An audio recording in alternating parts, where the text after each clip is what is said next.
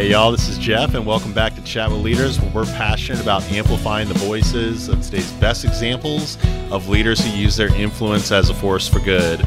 Today, I'm just so thrilled to share a chat I had with Chris Sizemore. He is the CEO of Creative Mischief here in Atlanta, uh, which is a marketing and branding agency founded in 2008. As a CEO, Chris leads their strategic mission to bring brands to life through a human centered marketing approach that drives and inspires memorable experiences.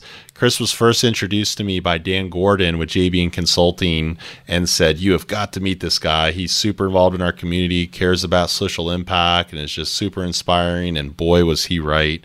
Uh, Chris focuses his professional development through experiences including Leadership Atlanta, Leadership Cobb, ARC's Regional Leadership Institute, public speaking engagement, and was recognized as a 40 under 40 by the Atlanta Business Chronicle and Georgia Trend Magazine.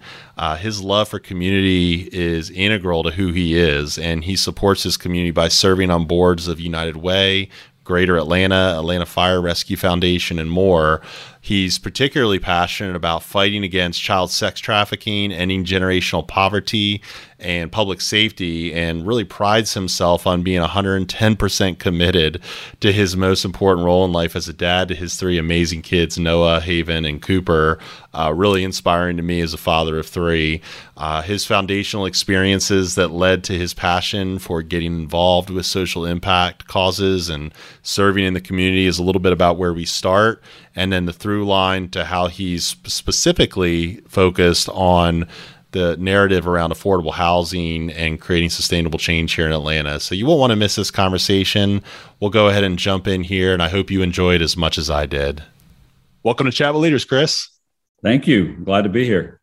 Yeah. So when we release this, it'll be a little after kind of the high that we're on right now, coming off the Atlanta Braves win. And I know that you're an Atlanta native and Gosh, it's been such a long time. Just tell me how you're feeling this morning coming off of that World Series championship.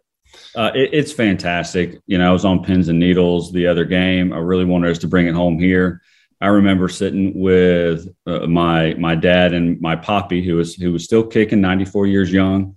Mm-hmm. Uh, when we won last time, I was telling my kids last night, you know, Daddy has the the original AJC article from when we won, um, so it was it was great memories. Actually, went out this morning trying to find the paper, but nobody had it yet.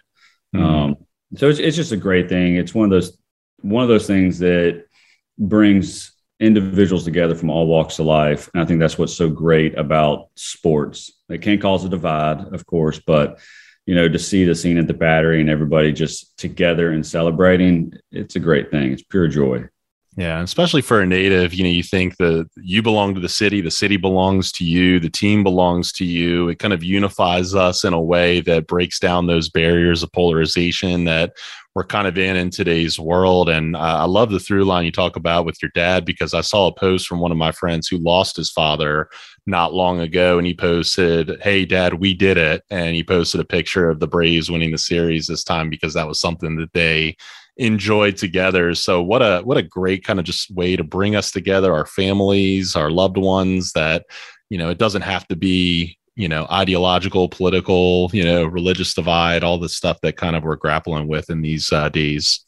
There doesn't be any of that sensationalized stuff. It's I mean, there's so many great memories from the Sid Bream slide. I was remember I was working at a family friend's catfish restaurant and I was milling catfish and all of a sudden everybody's crowded around the little black and white TV in the corner in Tyrone, Georgia, and we watch them slide, and the whole place just goes mm. crazy. So all those fun memories uh, come back. You can't see, but over to this side, I have all the old bobbleheads and, and things like that that the kids can look at. But Daddy's like, don't break the Sid Bream bobblehead. Yeah, that's great. And what a great father you are today to kind of enjoy, you know, follow follow you on Twitter and you know, I would encourage anybody to do that. You're posting everything about dad life and just the way that you pour into your family and, and the great man that you are. So I know that the central theme that we're going to talk about today is changing the narrative about affordable housing in Atlanta, which is a uh, a huge thing that's on your heart, very passionate about. I'm excited to unpack that today. Um, but before we really jump into that, I wanted to ask what were some of the foundational experiences that led to your passion for community impact and how you invest your time, talent, and treasure as a leader today in the community? In its simplest form, and I'll take you on a, a quick journey. Um, it started with my parents. My mom and dad always would give to others first, even when we did not have the time. And I call that the Southern way. You know, to me, mm-hmm. that's what being a Southerner is all about. You know, whether it's yes, ma'am, no, ma'am, or opening the door from somebody. Uh, we give either time, talent, or treasure, even when sometimes we do not. And mm. sometimes that's a knock. You know, my kids will hit on me like, Dad, you know, let's go do this, you know, and I have to pull back a little bit. Mm. But you know, it started with, you know, my mom and dad, um, you know, growing up in, in Fayette County, Georgia. And as I've grown um, and matured in life, and especially with having kids, um, and I actually say, you know, my ex-wife, she would always hear me complain, like, why, what's happening here? What's happening there? Like, why aren't we trying to look at things differently? Mm-hmm. She's like, you have something to say, so say it. And that's when it really hit me. There's a an old song that says by Garth Brooks. It says, "Life is not tried; it's merely survived unless you're standing outside the fire." Um, and to me, what that means is there's so many complex issues hurting our community, our neighbors, our brothers and sisters. We can either sit on the outside of that fire and complain, throw sticks, throw stones like we used to in middle school and high school, and say, why aren't they doing this? They should be doing this or you can make a decision that you're going to jump inside those flames and push back on the, on them and help our community and help those who don't just need a handout but want a hand up you know individuals do not choose poverty in life it's it, it ends up happening it's a circumstance in life sometimes life just sucks and you're dealt a bad hand um, and so that's an analogy that I use, and I used it for with organizations that I love dearly, like United Way. I truly believe they are a community firefighter. They're the ones who are pushing back those flames um, on all the impacts that are hurting our communities, and I'm proud to stand shoulder to shoulder with them. Um, so, two great things: my parents, and honestly, my ex-wife, who finally kicked me in the butt and said, "Really, like, say something if you have something to say." And I think that's the yeah. most important thing.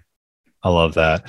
Yeah. And as a business leader, you're in a position of privilege to where you can do a lot of good things about it and you can be a good steward of your time, talent, treasure, and the choices that you make in your life to pour into the community and to solve some of those issues. And with the numerous complex needs that we do have in our community today, how did you really land on some of the areas of focus like domestic violence, human trafficking, and affordable housing?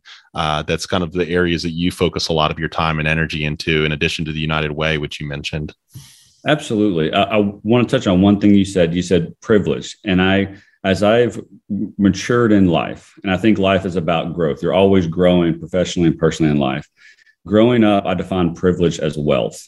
And yes, privilege has wealth, but I think as two white men, we need to acknowledge that we have privilege by the way we look. And so, and privilege by having access to things, access to people.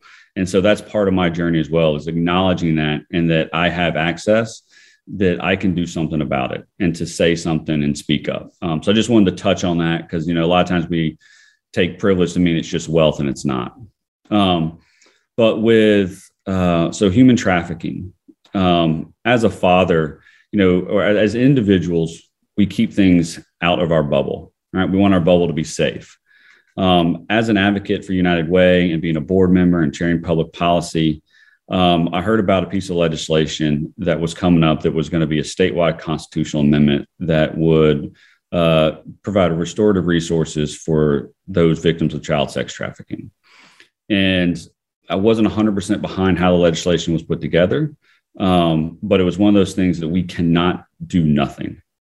And so decided along with United Way and their backing as again the community firefighter, uh, we stood up a constitutional amendment uh, ballot committee uh, to help support the initiative. Um, so myself and five or six core volunteers, um, Robin Roberts, uh, Eva Goldie, Katina Asbill, again, all strong women who really lead most things in our city and in our communities uh, we got together and said we're going to do this. So I gave my time and effort for, to communication and the branding and the narrative, saying we're not going to make the victims a star of this. We're going to put a spotlight on the demand and the supply, and we're going to say something. Um, and after a year long campaign with no funding except for just going out trying to raise some funds, we passed it. Um, statewide constitutional amendment, the highest amendment that's ever been passed in the state over the lottery, 83.4%. Mm-hmm. Um, and during that effort, I met great organizations like Wellspring Living and Street Grace, who I'm committed to and continue to work with. Um, you know, they say Atlanta is the capital uh, of sex trafficking. We're we're actually lucky that we have the largest FBI unit in the U.S. that can focus on it, and we actually talk about it. And we have great DAs around our state who make it their their passion to really go after it. Um, so I think the more we talk about it, the more we acknowledge it, and the more we say victims are victims. Right? Mm-hmm. They're not choosing these scenarios uh, the more we can do. But there's still a lot to do. We need counseling services, uh, we need housing, therapy, and once you rescue somebody, that's just the beginning. You know, it continues on down the road. So I'm extremely passionate about that, and that is a very complex issue that we really need to to focus on from a, a law enforcement training, changing laws out in the state. Um, so extremely passionate about that, and will continue to give my effort to um, those organizations. And that kind of also was what started to expose me to the affordable housing crisis that we have. Yeah, we'll jump into that in a second. But really, Chris, I applaud you and everyone who is involved in these conversations of solving the problems around human trafficking, domestic violence, and really it can seem overwhelming at times the amount of complexity and the challenging situations that we're dealing with to where we don't even know where to start but it's amazing to see people like you who are truly making a difference. We are going to take a quick break for this message from our sponsors. This episode is brought to you by Inspire EDU, a nonprofit organization putting technology devices into the hands of Atlanta's underserved communities. The need for technology devices has accelerated due to the pandemic, and Inspire EDU makes a positive difference helping marginalized learners. Through its partners and supporters like you, Inspire EDU helps learners become 21st century scholars. Learn how you can support their mission at iuatl.org. And now back to our chat. So let's move on to uh, the affordable housing crisis. Let's start with can you describe what AMI is, who sets those income uh, measurements, and how that impacts the eligibility for affordable housing programs for both vulnerable and legacy residents in low income areas of Atlanta today? Yeah, so it's a it's a complex issue. So I try to make things as digestible as possible. Um, so, you know, one affordable housing, I think we have the narrative wrong. It's we have inequality in housing issue across the state, but definitely across our city um, if somebody's able to move into affordable housing, but they cannot afford the community, if they're driving 20 minutes to a job, it's not affordable housing because they can't afford to maintain it. So we have to look at a community wide thing. Is the community affordable for these residents? Mm. Um, AMI, area median income, it's a complex uh, scenario, but what they do is they say, we're going to take certain key areas around our city and we're going to take the average income and then a percentage of that will become affordable housing. So if you make XYZ, then that qualifies for affordable housing. So when you hear a developer saying, we're going to put something in Buckhead or we're going to put something around the Beltline, um, we're going to use AMI for our affordable housing. We're going to have, you know, 100 units or we're going to have 20 units of that. Because of the area median income, the person who can qualify for that affordable housing may have to be making sixty to sixty-five thousand dollars a year. However, the residents, our legacy residents who live in that area, especially south of Auburn Avenue, are making thirty to thirty-five thousand dollars a year. So they can't afford the affordable housing. And so the AMI and concept, it can make sense, but it doesn't work. We're not revisiting it because if it stays the same, I think was implemented in Atlanta six years ago. And if it just stays the same, as the area's median income continues to rise, affordability does too. Um, and if the if income is not rising, salaries are not rising, then those individuals are going to be left out. And that gets that gets into renters as well. You know, the renting price has probably increased 70, 80%, but income has not. And so we have that as an affordable crisis as well, that we don't have people who can do that. Now we have g- amazing organizations around town like PadSplit who are doing amazing things to help, you know, find new pathways for that for renters.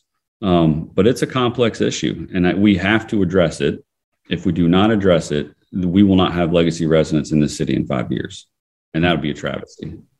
It would be absolutely. And, and, you know, so some of the realities that are happening today is that we look around us, there's a lot of gentrification happening and a lot of communities being turned over, which to, um, I like your point before about privilege and it not just being wealth and, you know, also being, um, kind of who we are as, as white men. And, you know, it, it really affects people that have been in this community and have roots in this community for a long time uh, that generationally there just needs to be continued focus on development and uh, empowerment and access. And we're pushing people out of our communities with some of these uh, initiatives for gentrification. And and so what are some of the realities of that? You talk about uh, sparking the wrong narrative of affordable housing but you talk about uh, i think you said equal housing, right? Or what was the term that you used? It's, it's, it's an inequality in, in the housing. Um, right. So when we say affordable housing, I think the everybody just focuses on, all right, we have affordable housing. We're having this many units. Well, the more single family homes we build, they're not they're not any requirement. It's only on the density housing where affordable housing comes into play. But by describing it as affordable housing, and not looking at the holistic picture of okay yeah they're in it but can they afford the community? Can they right. afford to maintain it? That's the real question and that's not what we're looking at. So we need to step back and look at that holistic view of what are we doing to help support this family? Meaning mm. all right it, are the jobs in that area? If there's not they're driving 20 minutes away or if the grocery stores you know all these things add into it you know, and we live in a situation where five bucks or a hundred bucks could devastate. And, you know, so it's not affordable if a five bucks or a hundred bucks, you know, has an issue. Mm. Um, so we have to continue to look like deep into those paths of like, what are we really doing? Yeah, amen. And and I, what I really love about uh, what you said before in our pre-conversation is we need to lean into these uncomfortable conversations because they are uncomfortable to some degree. It's addressing realities and tensions that have existed in our city for a long time, and how, as leaders in the marketplace that have the privilege and the wealth and the ability to effectuate change, what is our responsibility in that scenario, or do we just turn a blind eye and continue to gentrify, continue to to raise the bar in terms of affordability in our city, uh, but at the expense of our brothers and sisters that are being pushed out into communities where there's less jobs, you know, less education.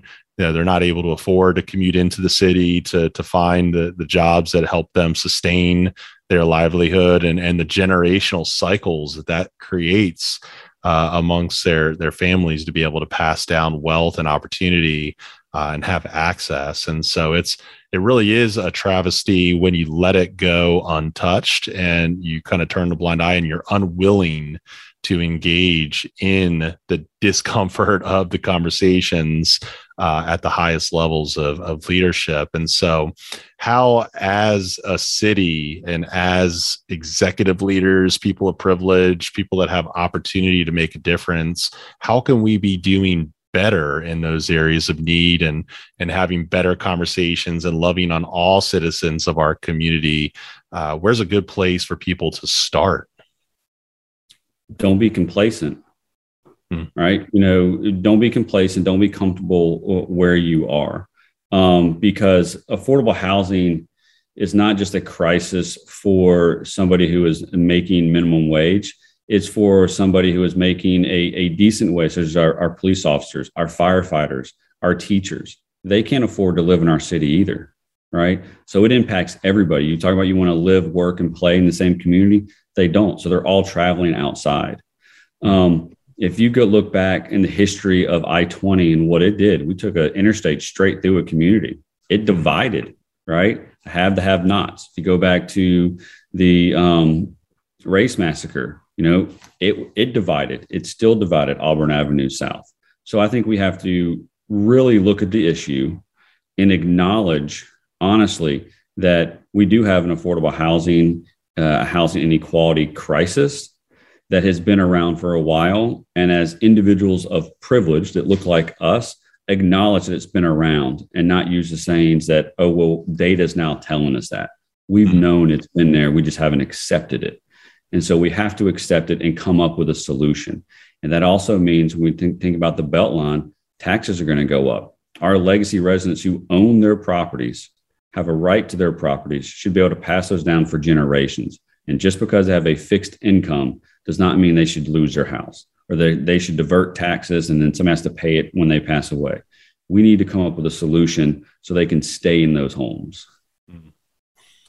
What would you advise leaders and our listeners if they wanted to learn more about just what's really happening in the city right now? What are some of the resources? Where do you turn for information, and uh, and where would you kind of guide people to to really get more involved?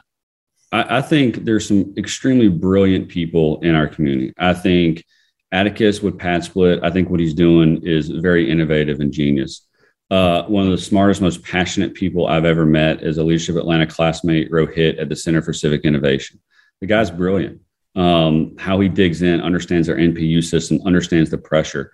I think we need individuals like that at the table. We need nonprofits at the table. We need caregivers at the table and realize this is not a political marketing campaign. This is not a philanthropic campaign, but this is generational poverty that if we really want to fix this and solve the, solve this problem, we can. And I think we could do it in two, uh, reset the foundation in two years. Um, we have to come together and have those honest conversations and realize here's the things we need to do today here's the things that we need to do moving forward such as defining you know what a family is each community has, has different municipalities have different rules on what defines a family so really look at all those issues and say we're going to take a systematic approach to dismantle systemic and systematic racism in affordable housing to get it to work. Yeah, highly encourage everybody to check that out. And I think PadSplit just got some funding. If I saw that in the, the Business Chronicle, right? Didn't I they believe that, round? I do believe they raised uh, another round that they're expanding. Um, yeah. I mean, if you look at that model, I mean, what's crazy is to move up in, in our society, you have to have debt, hmm. right? Because so you can have a credit score. Yeah. People who do not have debt, who have been smart financially, are at a disadvantage, right? So, one thing that they do, not only do they save money on rent, but they're able to help people build their credit scores. Hmm. Like it's extremely important. So, all these things build into it. Hmm. Um, it's it's it's a complex issue, but I really think we take a systematic approach, we can fix these issues. Like hmm. wholeheartedly believe we can fix these issues. Well, Chris, I'm inspired. Uh, this time has flown by. I, I can tell that we're going to have continued deep thoughts and conversations and, and lean into uncomfortable conversations. But real quickly, if people wanted to learn more about your leadership and follow your company and some of the exciting things that you're uh, getting into these days at Creative Mischief, where would you guide them online? Yeah, our website is creative-mischief.com. Um, you can also just, you know, give me a call anytime, shoot me an email anytime. It's chris at creative-mischief.com. But we're doing amazing things. Our, our, our base is, you know, we are very business consulting first and foremost, understanding clients' goals and objectives, what motivates them internally and their most valuable customer externally. So we've had the pleasure. We work with colleges. We work with, I think, which is probably the most innovative company in Georgia, Danimer Scientific, out of Bainbridge, Georgia. Hmm. Make the world's only biodegradable and compostable plastic out of canola oil. Uh, to chambers of commerce and to um, companies like NCR. So I'd love to be able to have a conversation with you, um, but I would also challenge every single company out there, um, big or small. Philanthropy can drive culture within an organization find mm. something that really works with you, find your true purpose uh, as an organization, um, and, and go with that. Um, we can we can get back to a day where people stay with a company for 20 years if the purpose is right and they feel an emotional connection. Um, but we have amazing nonprofits out there. Whether you think it's big or small, just say yes and get active just say yes and get active. Sage advice, Chris. Uh, such great wisdom. We'll be posting all of those resources of ways that people can get connected to you on our show notes on chatwithleaders.com. Thank you so much just for sharing your gift, your heart, who you are, Absolutely. and your wisdom today. Absolutely. Thank you so much. Well, that wraps up another edition of Chat with Leaders, and thank you for being part of this awesome community. We've been so grateful for all the kind words of support coming in through email, social media, reviews, and referrals. If you haven't already, please visit our show on Apple Podcasts and in the review section, tap the number of stars that you feel the show deserves. This helps us continually improve the content and get it out to more next gen leaders and leave it in their capable hands to bring this world to a better place and how we found it. By the way, if you've thought about launching your own podcast to grow your business through new relationships and conversations that matter, I have great news for you. We have officially launched our agency service at with Leaders Media, where we will help you strategically plan, implement, and produce the platform for you. So go to chatwithleaders.com to learn more and feel free to reach out with any questions. We would love to help you scale your revenue and capacity to deliver a strong social impact in your community using business as a force for good. Now go enjoy your day and be a leader worth following.